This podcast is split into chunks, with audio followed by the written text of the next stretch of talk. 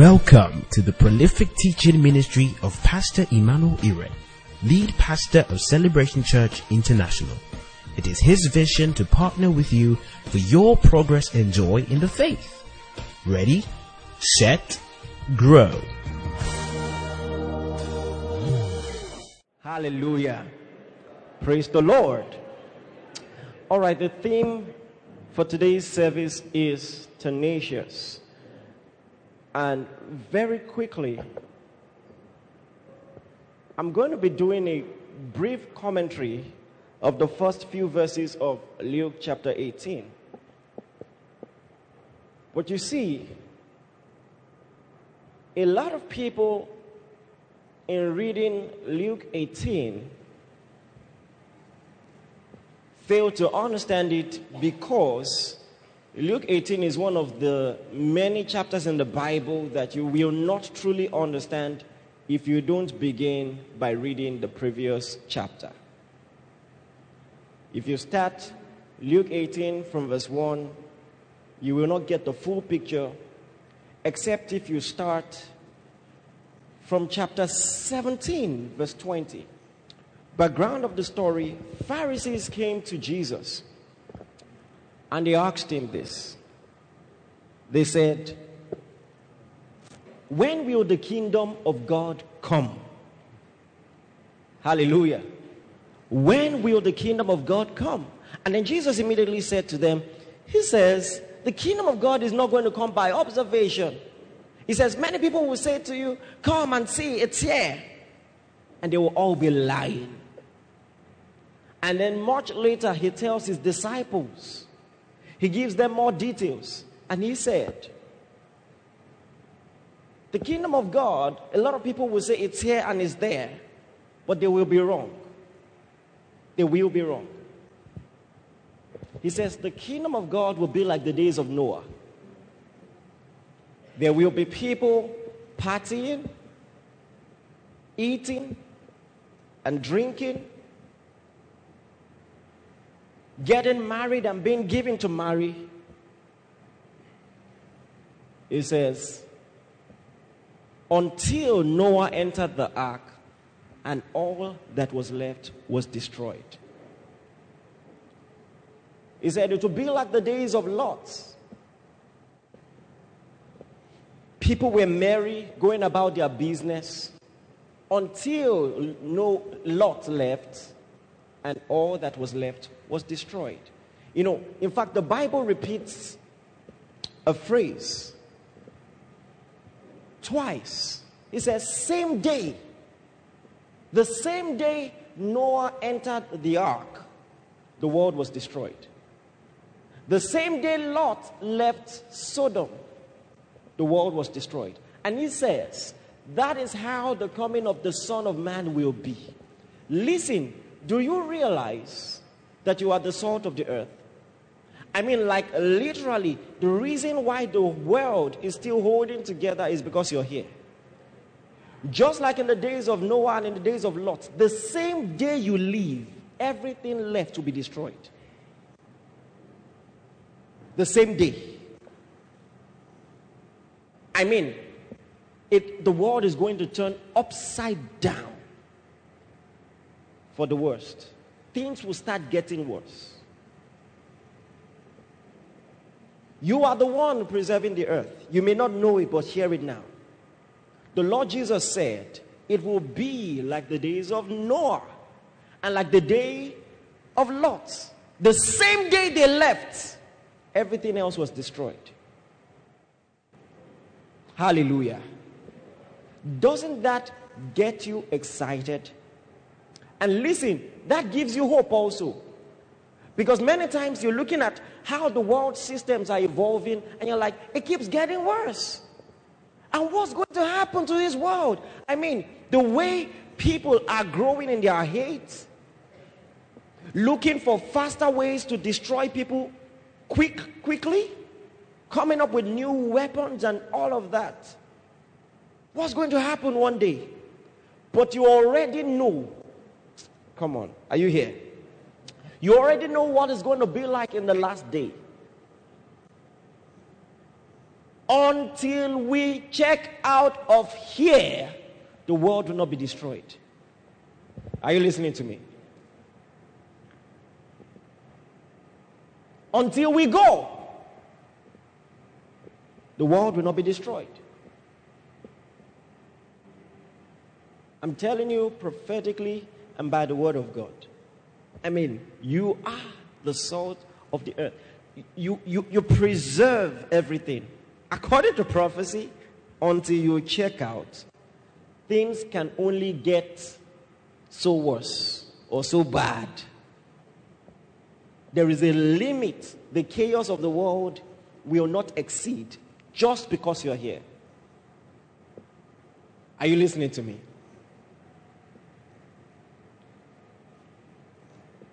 Praise the Lord. Because when we go, we will go with the presence of God.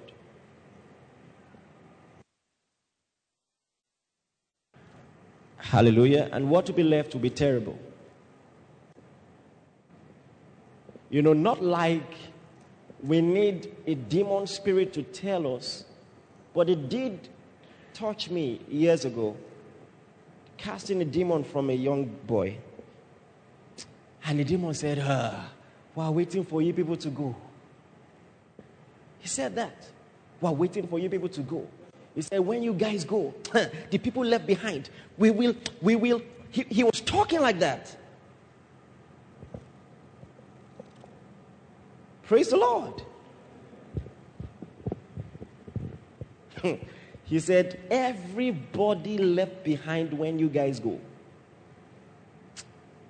We will, I, I don't want to say the things he said.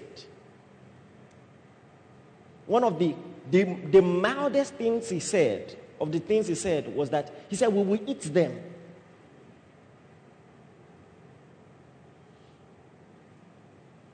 Can I tell you this?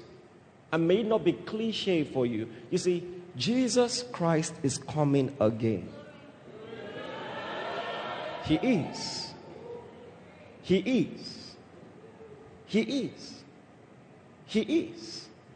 And don't buy the lie. Oh, it has taken time. That's what he said in the days of Noah. You've been building this ark 60 years. The first day you said, because the end of the world is coming. The second day you said the same thing. The first year, second year, 10 years, nothing happened. You're bluffing. Praise the Lord. Jesus is coming again. Everybody here, listen to me. Jesus is coming again. And you better live your life like He is. You better live your life like He is. Tell the world that He is. Preach the gospel. Don't give up on family members that wouldn't listen.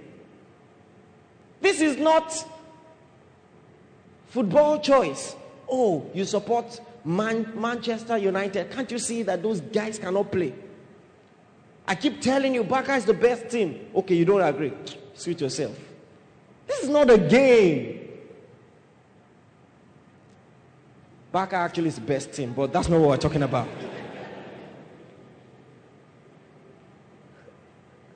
Hallelujah. This is not a game. This is not something that someone would disagree and say, uh, well, everyone has the. Ch-. No, they don't.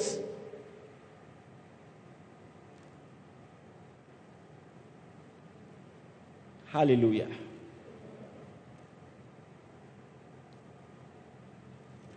Preach it as seriously as it is. As serious. The, you see, the end of days is not a mosquito bite. Are you listening to me? It's not that, ah, it will, it will hurt you, but just, it will be over. It won't be over. So let your approach match the seriousness of the situation. Listen, are you getting what I'm saying? Amen. And then Jesus, having said what will happen to the world, tells his disciples, He says, They that save their life will lose it. But they that lose their life would find it. So now, yeah, quite all right. The end of days are coming, and it's going to be very terrible for those who don't know the Lord. He said, But in that time, you're going to face a lot of persecution. And don't save your life from it. Don't save your life from the hurt, from the pain. Because in saving your life, you will lose it. Don't pretend to be an unbeliever to save yourself the pressure, the scrutiny of the world. Don't run away from persecution. It says, They that save their life will lose it. But they that lose their life, all the gospels corroborate. For my sake and for the gospels, will find it. Can I tell you this? You're living in a culture that is wiring a system to make your faith unbearable.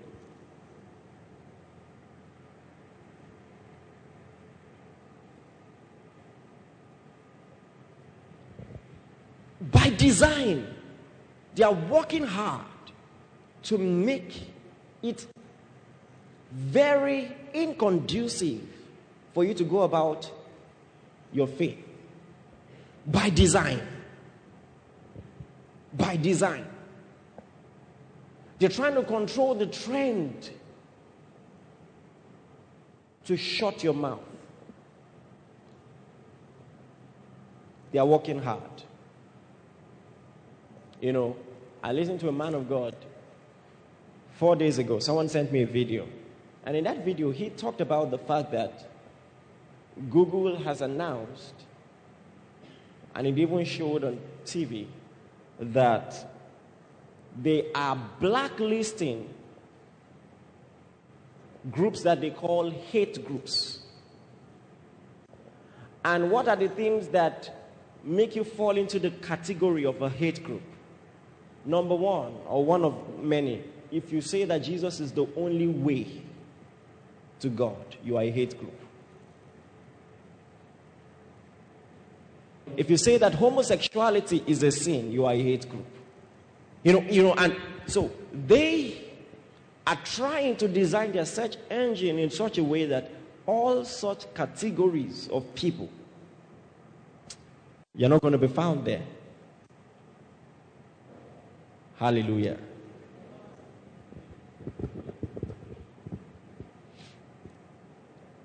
They're building a culture that will make it difficult for you to stand up and say what the Bible says.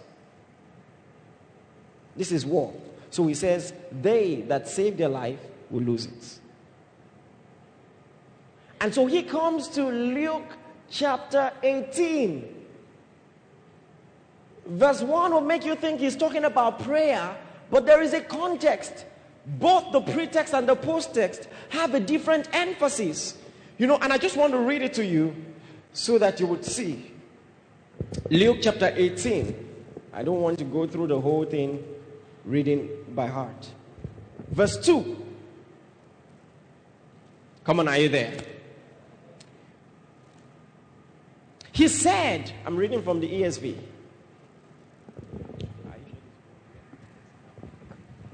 Hallelujah.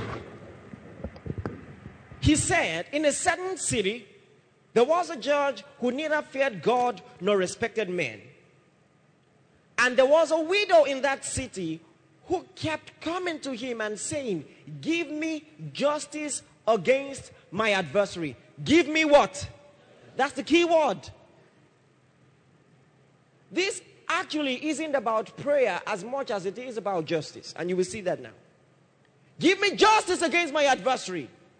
For a while he refused, but afterward he said to himself, Though I neither fear God nor respect man, yet because this widow keeps bothering me, I will give her justice so that she will not beat me down by her continual coming.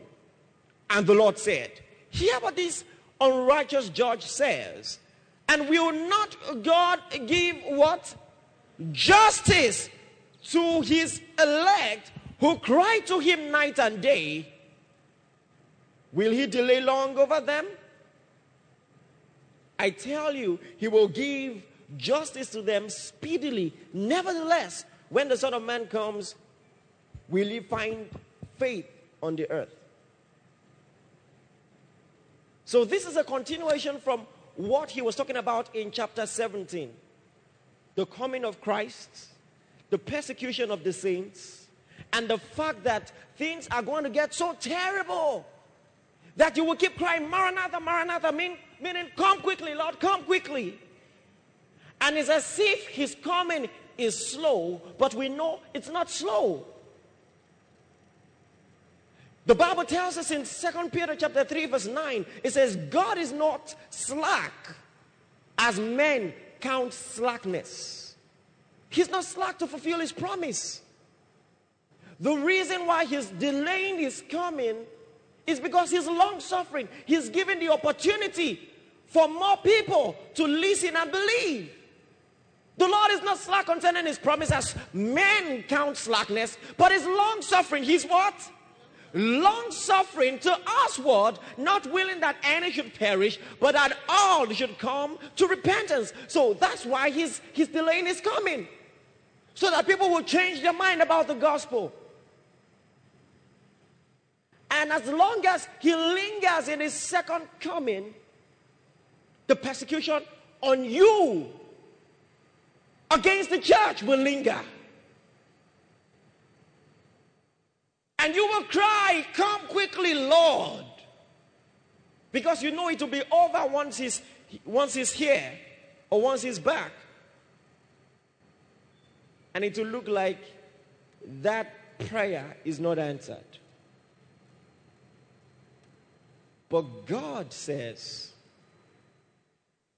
even an unjust man who doesn't care about God or respect humans if someone is tenacious enough to keep coming and knocking, if not for anything, even if it's not for the sake of compassion, for the plea of the lady, just so that he can have some peace, he said he will attend to her. How much more God? Praise the Lord. So the principle here is tenacity works even for men who are not caring who are wicked, how much more God who cares about you, who loves you. So this was actually about tenacity of faith, irrespective of the persecution, the culture that you face. Hallelujah. Are you with me? It's about justice for the persecuted, for the elect, pending the coming of Christ or at the coming of Christ. And then you come to verse 8. He says, Nevertheless, nevertheless, I beg your pardon, when the Son of Man comes, shall he find faith on the earth? Shall he find what? Now, he had been talking about tenacity, he has been talking about vindicating just people who are being persecuted and treated unjustly and he calls it faith. So, based on this story, what is the definition of faith? Faith is the ability to hold on unrepentantly to the Word of God. Faith is the ability to hold on unrepentantly to the Word of God.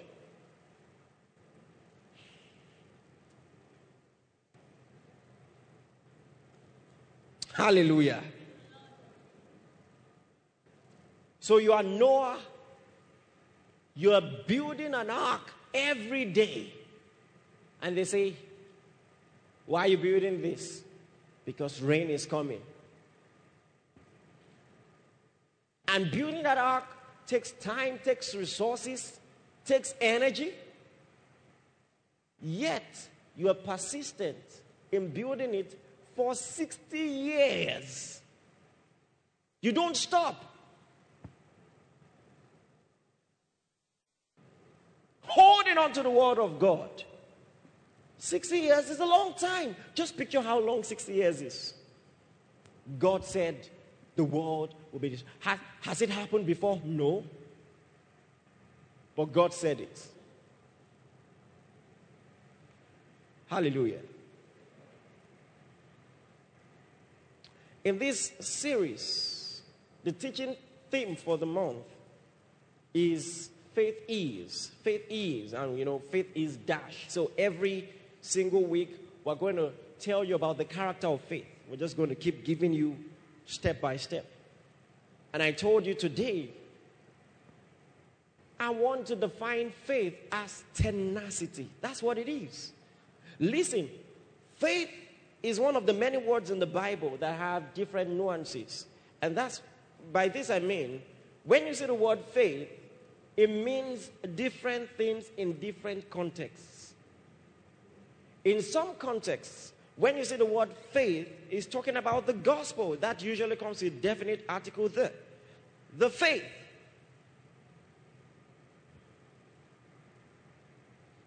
It might, it might be referring to saving faith.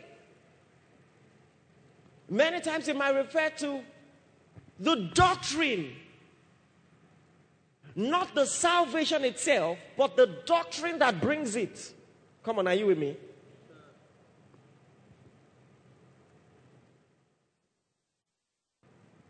And many times, especially in the Gospels, it refers to charismatic faith, and that's what I'm going to call it. When you talk about mountain moving faith, miracle working faith. And many times I'm like, isn't this confusing? Why not give them different names? Why do we have to study the context to know what type of faith you're talking about? But really, as important as the context of faith is the character of faith. And this is what I mean. It doesn't matter what type of faith is being spoken of saving faith, the doctrine of Christ, or charismatic faith. If it is, if it is faith, it must be undying, it must be tenacious. It must be tenacious. Because I just told you about saving faith. You will need to endure till the end. Didn't we talk about that just now? You will need to endure till the end. If it is the doctrine of Christ, you will need to endure, hold on to it in a world of falsehood. Your conviction will be challenged. If it is charismatic faith, faith for a healing, or any other thing, you need to hold on to it unrepentantly. So, the reason or the justification for using faith as an umbrella to either talk about the doctrine of Christ or salvation or charismatic faith is the simple word tenacity. Hallelujah. If it is faith, it must be undying. And as a child of God, you must learn about undying faith. You must cultivate it. This kind of faith is cultivated to develop tough skin against the devil and his plans, to shift your conviction, tough skin. The earlier you learn it, the better for you. Listen, this is like a compulsory course. If you fail it, there will be another one. Hallelujah. What I'm telling you is, you cannot get through this life without faith, without your faith being tested. So, the sooner and the quicker you learn about tenacity of faith, the better for you. There is no other way, no faster route. You have to learn this. You have to learn this. You have to learn to be tenacious. In this fast food generation that wants everything quick, you have to learn to stand for something and stand long for something. Do you know that our culture has made you impatient? You might not realize. Patience is quick becoming extinct as a virtue in our community because everything is fast. And how are you going to walk with a God who, when he tells Eve that her seed will bruise the head of the serpent, he's talking about many centuries from now? How do you walk with a God like that? How do you believe a God like that?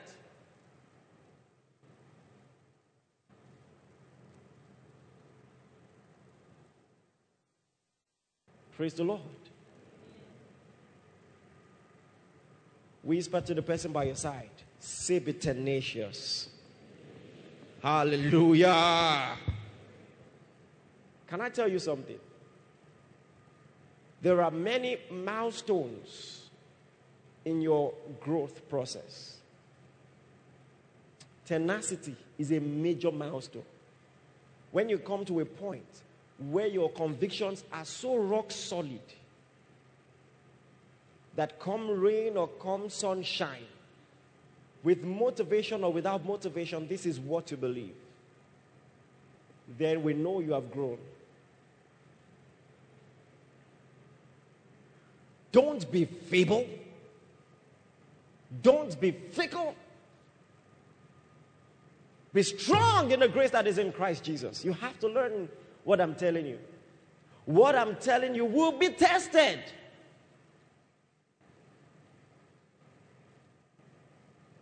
Hallelujah.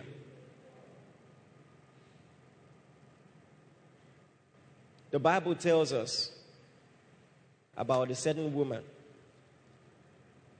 a woman with the issue of blood. And you see, there are too many lessons to glean from that. Too many. But you know what the biggest lesson is? The Bible tells us categorically that she had spent all her money trying to treat herself. Have you read that before? All her money and was not better. And had been sick 12 years.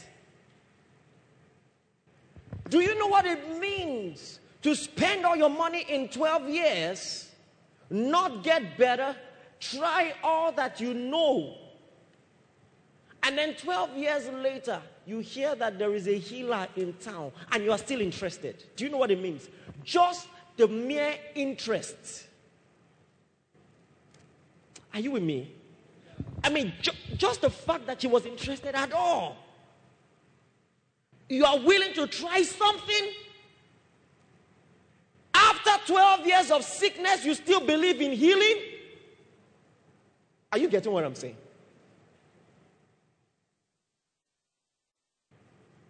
Every morning, waking up hopeful, finding her bed sheet soiled. I still believe in the healing power of God. That 12 years after, it wasn't as if someone came to her and said, Ah, there's this great preacher. You really have to come with me. And she's like, See, I've tried this thing. Leave me alone. No, you have to come. That's not what happened. She heard it and said to herself, Listen, if you are not taught, if this generation is not taught, this type of virtue will be lost in our day. People are increasingly fickle. You know, I was watching an interview on YouTube and I almost puked. This pastor and his wife, megachurch pastor and his wife, you know, they said they don't believe in God again. And I was curious to know why. They said, um, We were believing for the fruit of the womb. you know, and after three years, we just said they cannot be God. Ah. I said, it's good, don't preach. We don't, we don't need this kind of rubbish. A lot of people don't know how to hold on to the word of God. You, listen, can I tell you, brothers, if you want to walk with God, be strong in His word. Listen, what I'm telling you, you will need it. In fact, some of you, you need it now.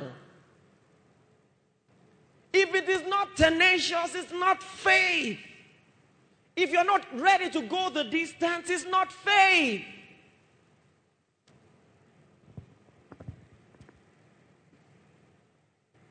Twelve years after, you hear that there is a hope for healing, and you dress up. Nobody told you. No motivation was needed. You said, I'm going to go.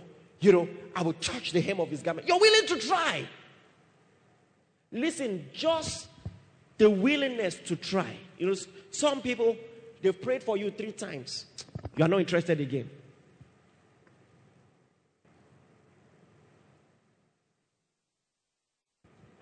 You're not interested anymore. And you're like, why, why, why? All the time you're spending trying to get answers, you would have been growing your faith even more. Jesus touched the blind man. What do you see? I see men as trees. Jesus wants to touch him again. He says, maybe he says, No, don't touch me. But why? Why can't I see now? Why? Why am I seeing men as trees? My friend received a second touch. and after you receive the second touch, and you keep wondering why it didn't happen the first time, the question is more important than you that were willing to receive even after the first time. I mean, Jesus touched someone and the healing was not perfect yet.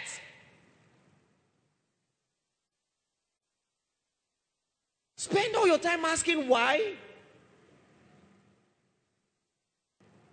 Here is a better thing to do grow your faith. The devil is stubborn. And stubbornness is the only language he understands. Hallelujah. I, I tell you from experience if you don't stand up to the devil and say, Now you go tire.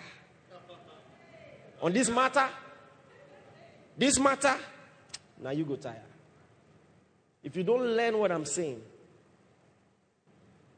what is the longest you have trusted for something? Just check it. As challenging as you say your life is, how long?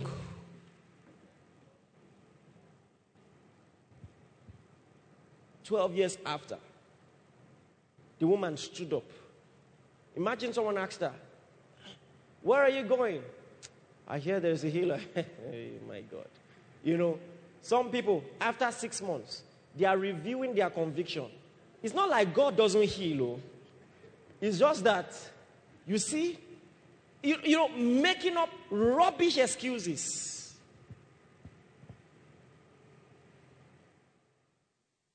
Hallelujah. I want to build a church full of tenacious people. In fact, many Christians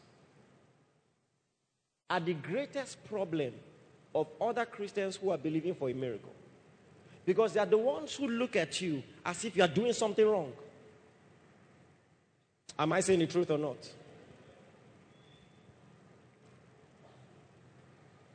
They're the ones. You've not learned to stand in the gap for someone. Go the long haul and say, Don't worry, brother. It doesn't matter how long this will take, we're going to come through this together. Praise the Lord. Say with me, say tenacity. You know, I, I, I bought a biography of Smith Wigglesworth, you know, years ago. And, I, you know, the testimonies were busting my head, almost literally. Like, how many dead people this man raised from the dead? How many dead people he raised? How many blind eyes were opened? Deaf ears, ulcer, cancer, all manner. And then I read something that many of you don't know about. The fact that he had a daughter who was deaf. How many of you knew? Smith Wigglesworth. Raised the dead. Healed many people. Had a daughter that was deaf.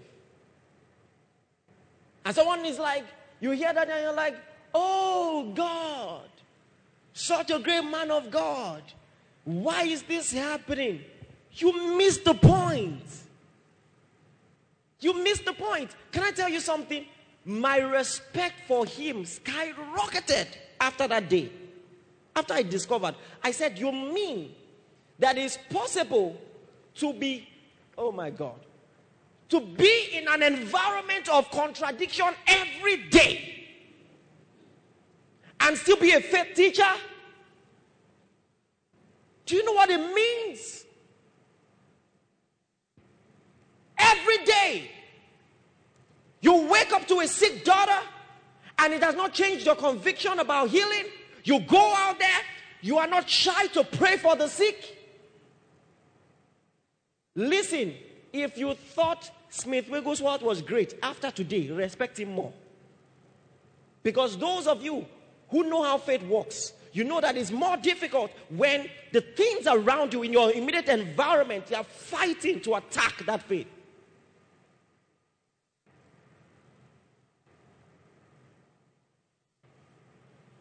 Praise the Lord.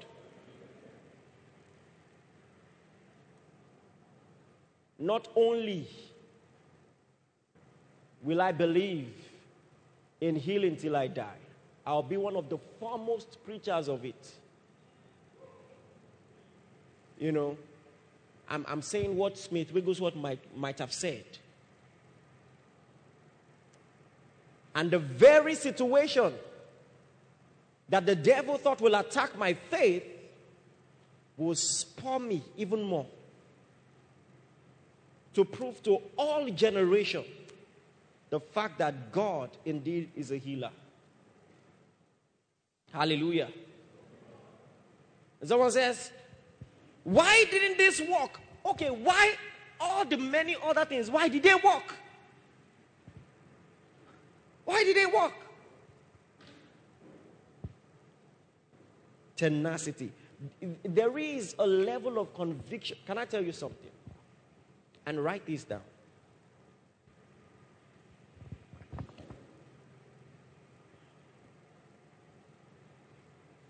For as long as an experience can change your conviction, for as long as your experience or an experience can change your conviction, your conviction cannot change your experience.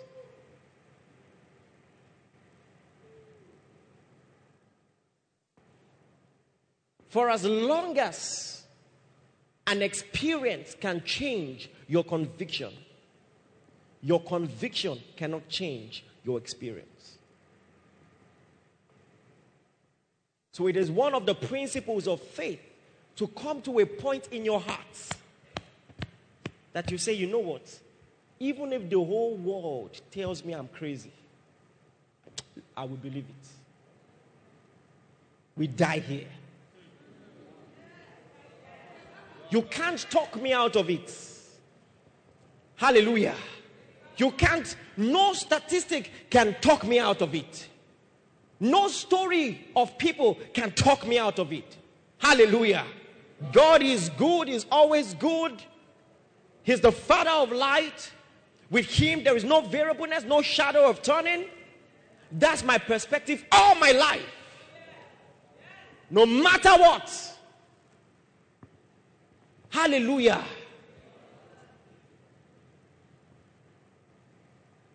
No, you come to a point where no experience, no experience,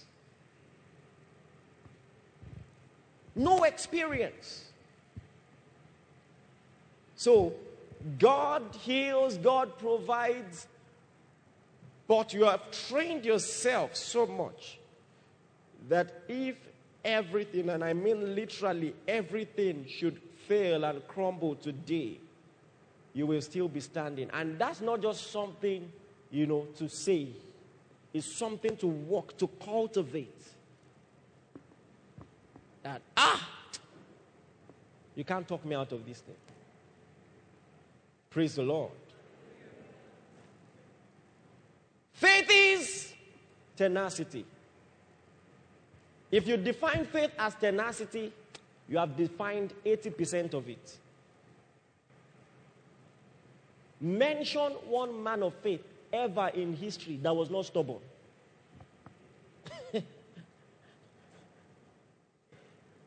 I mean, stubbornness. Do you understand what I mean? Hallelujah. You know, in school,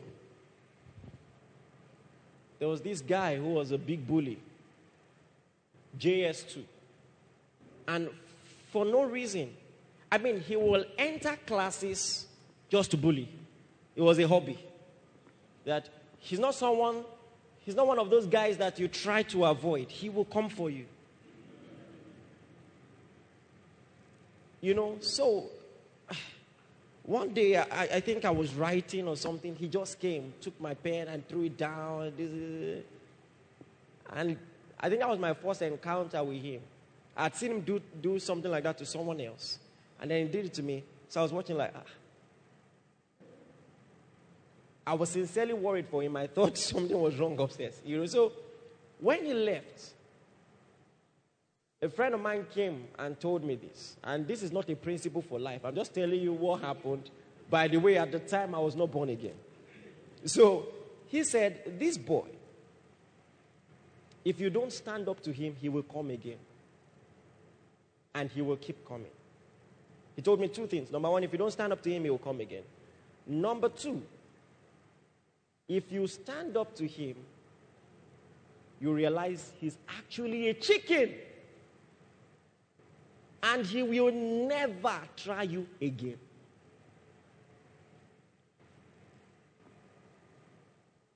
True to it, the next day the boy came. He came to look for me. I was just like, hey, hey, hey. You know, so I remember what that guy said. And I just did my friend boy, he almost fell to the ground. And you could see the shock on his face, like, like I never thought do you know that a lot of psychologists say that bullies actually they don't like to fight. They, they prefer to keep the impression that they are stronger than you. Can I tell you something? If you fight a bully, even if you lose, he will not try you again.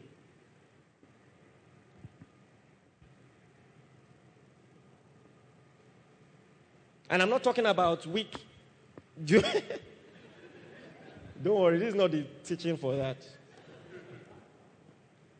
There's something they call forget me not. Do you know forget me not? Don't worry, it's not from me, will learn that. Don't worry.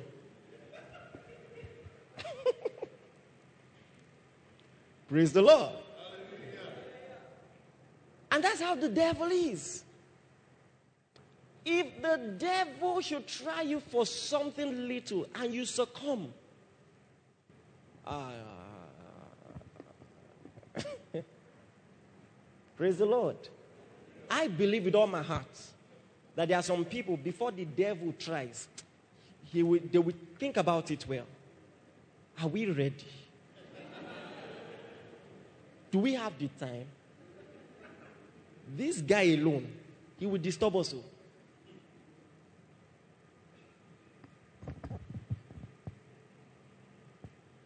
Some of you, you, you, some of you have not, you still haven't learned to pray. I've told you time and again. Let me say it. Hopefully, you finally get the picture. They arrested Peter, put him in prison.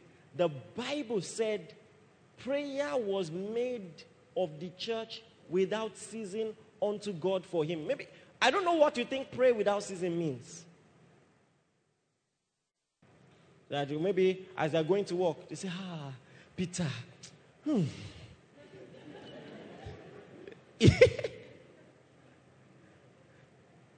you know, a lot of people, when they say, I pray for you, they mean I remember you. You're on my mind. You don't actually mean I pray for you. Ah, Peter. Hmm. Hmm.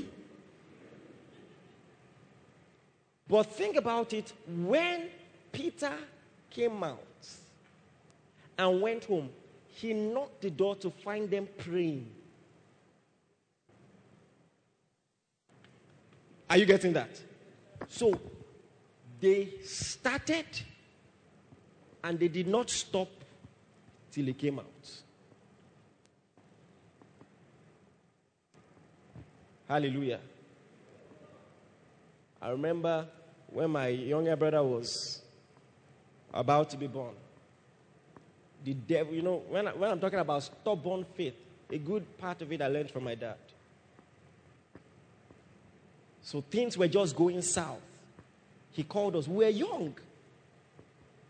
He said, Stay in my room. Keep praying until I tell you to stop. And then we were, we were already like this man has started again. When he told us, hinted us, your mommy, the baby. Ah. Don't worry, sir. So he too, he went gathered some friends, some pastors. They were praying there. We were praying at home, you know. So, you know, he was in the mood. Then, after praying for us, he stormed to the hospital. And, you know, it took five people to calm him down. it's okay. It's, all, it's over. She's fine. Was, Is she fine? Have you ever been in that mood? It, it takes time to come back. The ah, devil.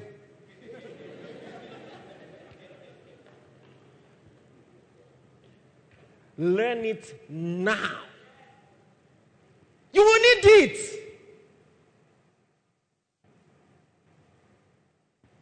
When we tell you, let's pray, don't be muttering. You might feel tired. You are training yourself. You, you need it. There, listen, times will come in your life that you will feel so tired, but you cannot stop praying. Mark my words, it's not a prophecy of doom. You will be tired, but you cannot close your eyes. Do, do you, do you know? Turn your Bibles to the book of Jeremiah. Are you learning anything? I'm happy for you. Jeremiah chapter 12, verse 5. You're going to read just the first part of it. Are you ready? Read together, one, two, go.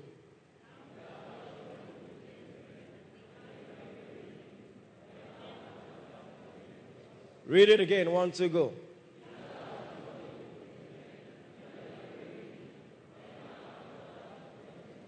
Read it again, one, two, go.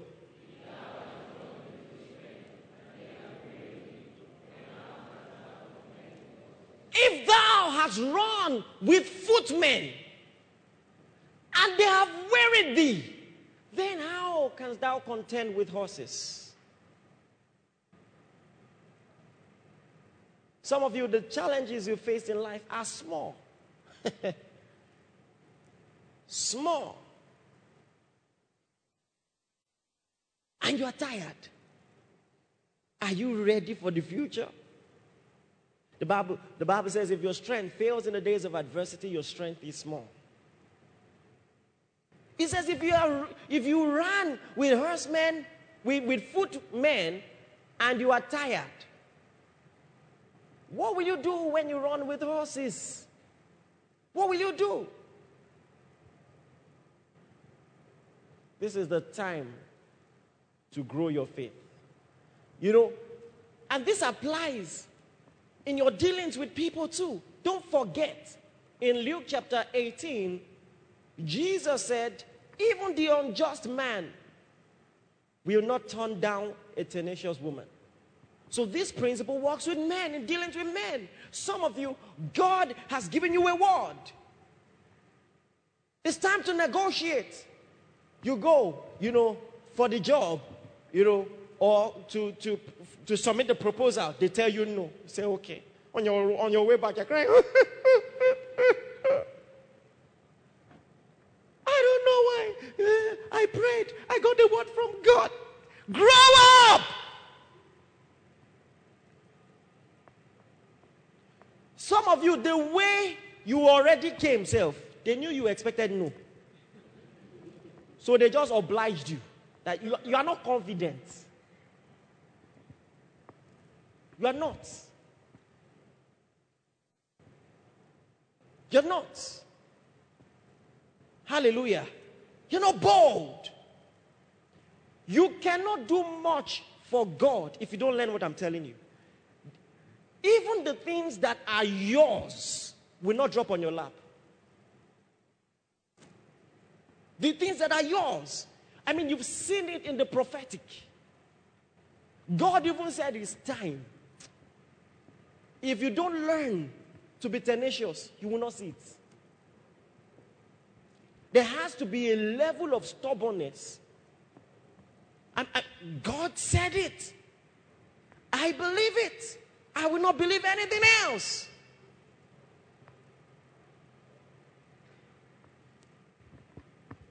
A lot of people, of course, you know, there are two ways to receive a healing either by a healing gift, healing anointing. It, when the healing gift is in operation, it has very little to do with your faith. Doubting people have been healed before, many times. But can I tell you something? Learn to grow your faith. Because many times, even the healing you receive by the healing gifts, your health will begin to deteriorate again. A lot of people have been healed before and their health got back worse because there is no way around this. As a believer, you have to grow your faith. No way. Even if you receive the healing, if you don't learn to stand on the word of God, it has happened to me before. Healed of something, and then it looks like after a while the symptoms are coming back. I had already learned. I know what the devil is trying to do. Some of you, some part of your mind, as you are celebrating the healing, let me not be too excited. In fact, let's not share testimony. Let's not embarrass ourselves. Like, ah. Then small, something that appears to be a symptom. I knew it. Hey, it has come. Hallelujah. Same thing. In relationships, small challenge. Ah, I told you to, not to be using my charger. I'm done.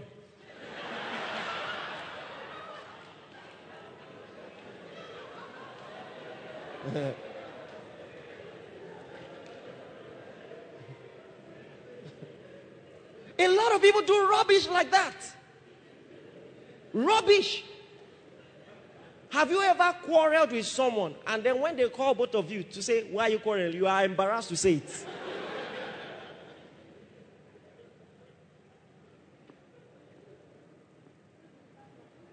Listen, in every aspect of your life marriage, career, health, Christian faith generally, you need to learn what I'm telling you. Stay with the Word of God. Let nothing be strong enough to even make you waver at all. Nothing. Stay with it. Stay till the end. Stay till it happens. Hallelujah. Stay. Stay. and learn to respect people that stay. Don't just respect results, respect faith. Respect people who, despite their challenges, they stop coming to church. Respect them. And stop making them feel uncomfortable, staring at them in one weird way. Don't be a part of the problem.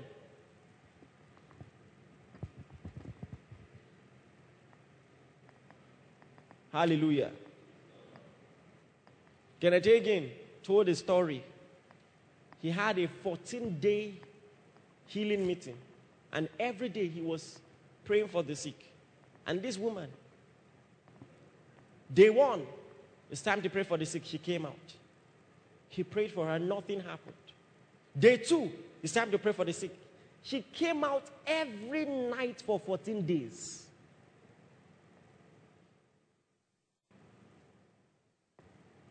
Every night. And on the 14th day, she was healed. Listen, there are many people, many churches today. The, when you want to come out day five, the way people will look at you, you will sit down back.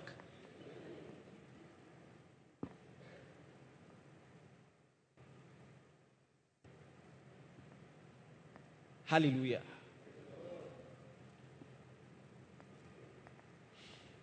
What I'm telling you, not only will you need it, you will need it desperately. You know, one of the stories of uh, the churches in Revelations chapter 2, it touched me very, very strongly. The church called or the church in Pergamum, Revelations chapter 2, verse 12. We're going to read it together. We're going to read from verse 12 into verse 13. This will bless you. And I'm reading it to you because, mark my words, at most two, dec- two decades from today, every church will find himself in these shoes. Everybody read together, one to go. And to the angel of the church in Pergamos, write These things saith he that hath the sharp sword with two edges. Verse 13, one to go. I know thy works, and where thou dwellest, even where Satan's seat is, and thou holdest fast my name, and hast not denied my faith even those days wherein Antipas was my faithful martyr, who was slain among you where Satan dwelleth. He, he, listen, he said, Your community is so wicked, Satan lives there. I, I mean, Satan lives here. Have you ever seen a place like that? Uh, Satan must have a house here. Communities are going to get increasingly terrible. Let me tell you something. You know, you know the way my parents raised me? It was very simple. They kept me away from undue exposure. Undue exposure. There were films, movies I was not permitted to watch places I was not permitted to go. In our age, you can't raise a child like that.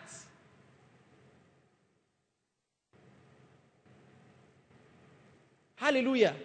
There were many things I did not do, not because I was disciplined, but because in the first place, I didn't even have the opportunity. They created a culture around me that made me a good boy. Some of you know what I'm saying you will be a good boy. Even advert, in advert, maybe close up advert, you know what they are doing? The boy wants to kiss the girl. They say, oh yeah, close your eyes, close your eyes. advert or not film. Oh yeah, go upstairs. and then the film manager is so interested, you want to spy. Them. If, eh, if they catch you. But in our age, you cannot hide these things from people. Listen, what I'm telling you was intentionally designed. They wanted to make sure that even children will have so many temptations, so many, so many. I said it three years ago. I said, few years from now, it will be impossible, almost impossible, to find a 10 year old who has not seen a, a nude image.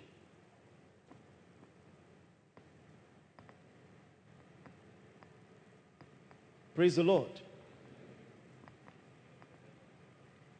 Sometimes you wonder should, should I leave Instagram for these people?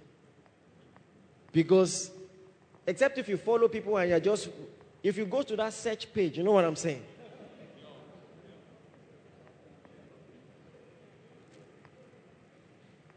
And that's why some people wonder why I don't follow so many people. Because your interests are going to reflect on my page.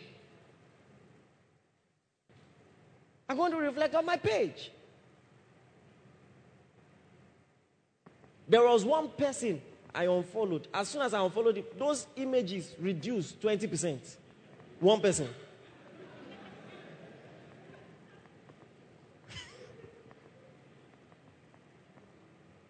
Praise the Lord.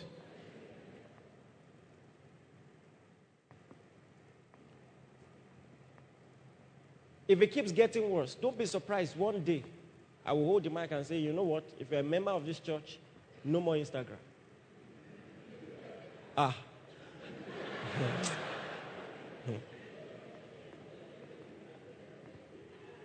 Actually, is it by force? It's not by force.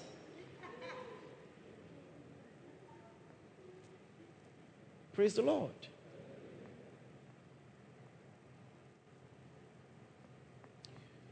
The seat of Satan is your neighborhood. He said, But you held fast to my name. Hallelujah. When you go to a school where you are the only believer, you know, you may never really understand what Noah went through you may never really understand. It's hard to imagine because there will never be an age like that. I taught you that during December. That in the whole world at that time, there was only one family that believed in God. Only one that was not wicked. Noah and his family, they were the only good people in the world. Do you know what that means? Do you know what it means to live in a culture like that and still hold your confession of faith? There is no one to be accountable to. Listen, in this office, if you sleep around, nobody will say, ah. Nobody will judge you because everybody does it. You say, no, I will hold my conviction. Ah, but 60 years, nothing has changed. I will hold my conviction. What do you say this ark is going to prevent? You say, rain. Rain has never fallen before. Are you aware that at the time of Noah, rain had never fallen? That time was the first time rain fell. It's easy in an age where rain falls, you know, just falls for 20 minutes and stops. When you tell them water is going to come from the sky, they can imagine it. Are you getting what I'm saying? But when Noah was saying this world will be destroyed by water, they had never seen anything like that before.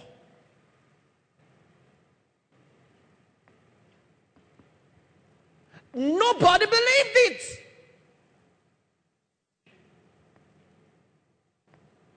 The Bible calls Noah a preacher of righteousness, was telling people for decades, and nobody believed.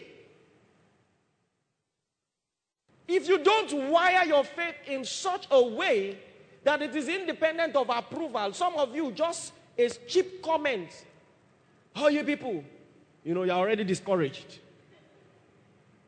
You stop talking about Jesus on your social media platforms. Because when they come for you, you're so timid. Are you aware? Oh my God. Uh-huh.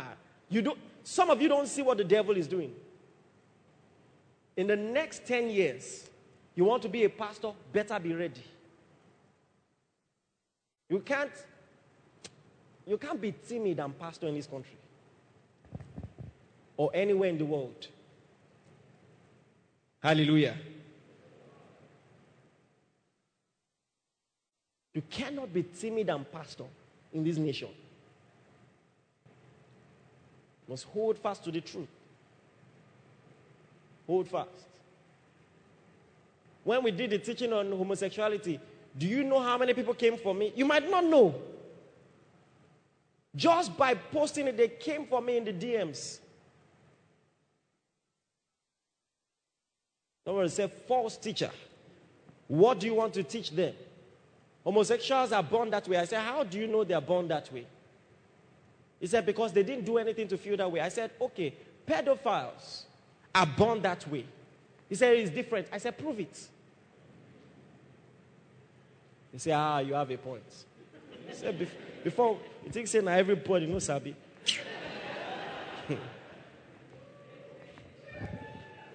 Gee.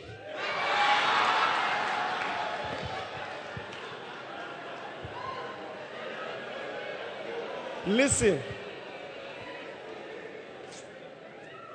We're going to be global, brother.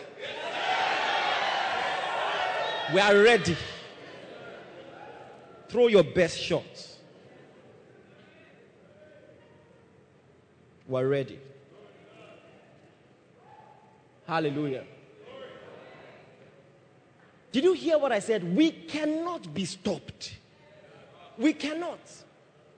There are plans to take over the world. The devil is planning. I just told you that plan will never be fulfilled until we go.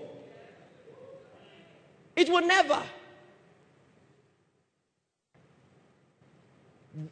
They will only take over the whole world when we go. As long as I am in the world, I am the light of the world. As long until I go. Hallelujah. In every aspect of your life, your boldness to declare the faith of the gospel, your boldness to believe what God has said about you, your health, your finances, let nothing take it away. Romans chapter 4, as you prepare to round off.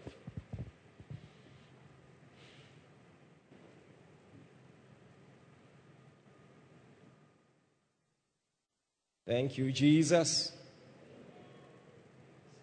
Say, Thank you, Jesus. So, listen, I, I don't know what you're going to do in response to this sermon, but don't just think by listening to this, that alone will cultivate a tenacious conviction in you. No, you, you might have to go back with this sermon Play it again and again. Write out confessions. All right? Paste it. Hallelujah. All right. Romans chapter 4, verse 17. Stand to your feet so that we can read together. Brata ta ta ta ta. Oh my goodness. Alarataye. Hey, Mataya. Say this with me. I can't be talked out of the Word of God. Hallelujah. Say it again. I can't be talked out of the Word of God. Hallelujah. Say it the third time. I can't be talked out of the Word of God. Never, never, never. Woo! Romans 4 17. As it is written, I have made thee a father of many nations. God did not say, I will. He said, I have. And he tells you why he said it. He says, Before him whom he believed, even God, which quickeneth the dead and calleth those things that be not as though they were, who, talking about Abraham now, against hope, believed in hope, that he might become a lamataya. God said, I have made you. So he believed that he might become. That's what it means to take the word of God and endorse it in your life. God said, I've made you, but you have to believe to become. That he might become the father of many nations. According to that which was spoken, so shall thy seed be. And be not weak in faith. He considered not his own body now dead. Say he considered not. Hallelujah. His body now dead when he was 100 years old. Neither yet the deadness of Sarah's womb. He staggered not at the promise of God through unbelief, but was strong in faith, giving glory to God. Someone said, Oh, but he doubted. Question Did he change his name back? You don't, you, did I lose you? Do you know what it means? One day you just announce, everybody, from today, my name is Abraham. Yeah, of course. He had some fluctuations in his expectations, but he never changed his name. It says, He staggered not at the promise of God through unbelief. If you don't learn to have this type of unwavering, stubborn, stubborn faith, you will limit your experience in God. Hallelujah. Make it one of your goals this year to take the word of God and become stubborn about it. Just be sure what you believe is true. If it is the word of God, you are permitted. Be very, very what? You know, they came to Jesus, said, uh, the Pharisees, they don't like what you said. You are saying. He said, every plant that my heavenly Father has not planted shall be rooted out. Stubbornness. It was the stubbornness of Jesus that took him to the cross. Hallelujah. I, I mean, if, if he played along, he wouldn't have had issues. He wouldn't have had issues. Praise the Lord. Can I tell you something? God's word about your health is steadfast. God's word about your faith, your salvation is steadfast. You know, you're, you're struggling with issues, you know, with habits. Be tenacious. Hold on to the word of God. He said, The body of sin is destroyed. Hallelujah. Hold on to it. He said, I've made you. Believe it. I've taken the stony heart out of your flesh. Believe it. Praise the Lord. I don't care how many people you have prayed for in your lifetime that didn't get healed, who were sick and didn't get healed. Never stop believing and not just passively, like, ah, you know what? I believe, Shah. Mm-mm. Never stop praying for the sick boldly. In fact, pray for more sick than ever before in your life this year. Hallelujah. And do it boldly. Do it how? Do it everywhere on the road, in the office. Hallelujah. Do it boldly. Do it boldly. You can't walk with God if you are too concerned about the opinions of people. You know, Jesus went to a burial and they said, Oh, she's not dead, she's sleeping. The Bible says they laughed them to scorn. If you were a disciple of Jesus, you would have been ashamed to be with him at that moment. Do you know what it means to laugh someone to scorn? For you to appear so stupid that people suspended crying over the bereaved and started laughing at you. So, the way to approach this is to accept ahead they are going to laugh at me. Hallelujah. But when they laugh, I'm still going to say what he said. Hallelujah. I'm going to hold on to his word. They're going to laugh. Hallelujah. I anticipate it. They're going to laugh. But I'm going to say it boldly. Glory to God. Thank you for listening. We are sure that you have been blessed. For inquiries, reach us on our helpline 0809 996 7000. Blessings.